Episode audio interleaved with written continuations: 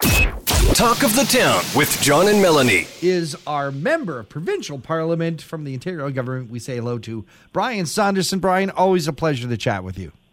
Yes, good morning, John. Good morning, Mel. Uh, let's talk about. Uh, well, let's get right into it. Uh, you went down to uh, to Queens Park to lobby on the behalf of our local cider growers. What's the deal there? Well, we had uh, we've got uh, a great uh, Ontario Craft Cidery Association, and uh, there's about there's over 60 producers of cider in Ontario, craft uh, cider, and uh, about 700 apple farmers. 16,000 acres of land are used for orchards, and about 8,000 of those are in South Georgian Bay. And we have five fantastic uh, craft cideries in the riding, and uh, so they came to uh, Queens Park yesterday uh, in order to uh, lobby uh, um, MPPs and talk about tax equitable tax regime. Right now, uh, ciders are taxed as a wine instead of a beer, uh, similar to beer. Uh, which uh, results in certain uh, inequities, and uh, they're hoping that we can get that addressed and fixed for them because it's a very vibrant uh, agritourism industry in Ontario. Well, good luck with that because I think that's important to support those guys. Uh, speaking of beer, Yeah. uh, recent uh, talks that we might be eliminating the beer store. Just able to pick it up in the convenience store. Well, that's always a discussion uh, about uh, making access to alcohol uh, equal across uh, the province and uh, more accessible. So those discussions are, are ongoing. And as people know, they can currently buy beer in uh, grocery stores, um, but we're looking at the uh, beer uh, the beer store. Are, are you guys in favor of it? It is similar to other provinces.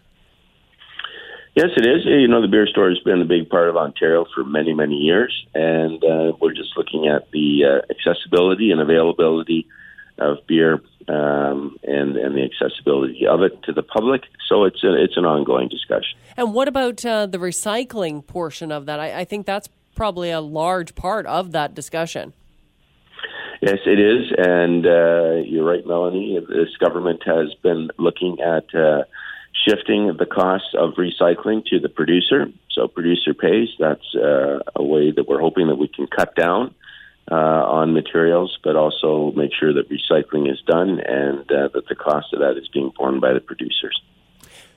Your government has uh, also made some changes in uh, labor laws uh, in terms of of folks who are servers and, and restaurant staff. Yes, well, we're finding that dine and dash is uh, is unfortunately a very prevalent uh, event, and we want to make sure that uh, those the servers, um, when those situations happen, are getting paid. Yeah, in in some cases, the tradition is if if someone dines and dash, the server Has to takes pay the hit for on it. that. Uh, and they're also talking about unpaid training hours that that you're going to make sure the those those staff people are paid for. Yes, uh, we want to make sure that uh, employees are treated uh, equitably across the industries, and uh, so these we think that these are vulnerabilities in uh, in the hospitality sector that need to be addressed. Now, as we get into the cooler weather and people start to hibernate and get more uh, to hang out in the inside, uh, of course, we start discussing about masks and mask mandates. Uh, what's going on with those? Well, you know, we've been through uh, two and a half years of the pandemic, and um, we learned a lot during that time. There are uh, sectors of our population, uh, such as seniors, that are vulnerable, and we know that we do lose uh, seniors uh, from flu season annually. Um, but we've also seen through the pandemic uh, that uh, they, there was an increased vulnerability for our seniors. And with the rebound of flu and RSV issues, we want to make sure that we're we're protecting our seniors. So yes, we're the, the considering mask mandates, and uh, because we want to make sure that uh, we're keeping flu season and RSV and and and COVID, it's still here uh, in check.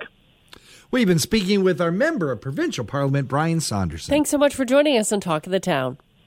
That's great talk. You guys have a great day. John Eaton and Melanie Kay's host, Talk of the Town, weekday mornings on 95.1 The Peak. Canada may be known for its landscapes and friendly people, but beneath the surface lies a darker side of crime, history, and the paranormal. Since 2017, the award winning Dark Poutine podcast has explored the shadowy corners of the Great White North and beyond, delivering chilling tales from a uniquely Canadian perspective. Hosted by Mike Brown and Matthew Stockton with over 300 episodes and fresh releases every Monday, Dark Poutine is your weekly ticket to the creepier side of Canada. Listen to Dark Poutine on Apple, Spotify, Amazon Music, or wherever you get your podcasts.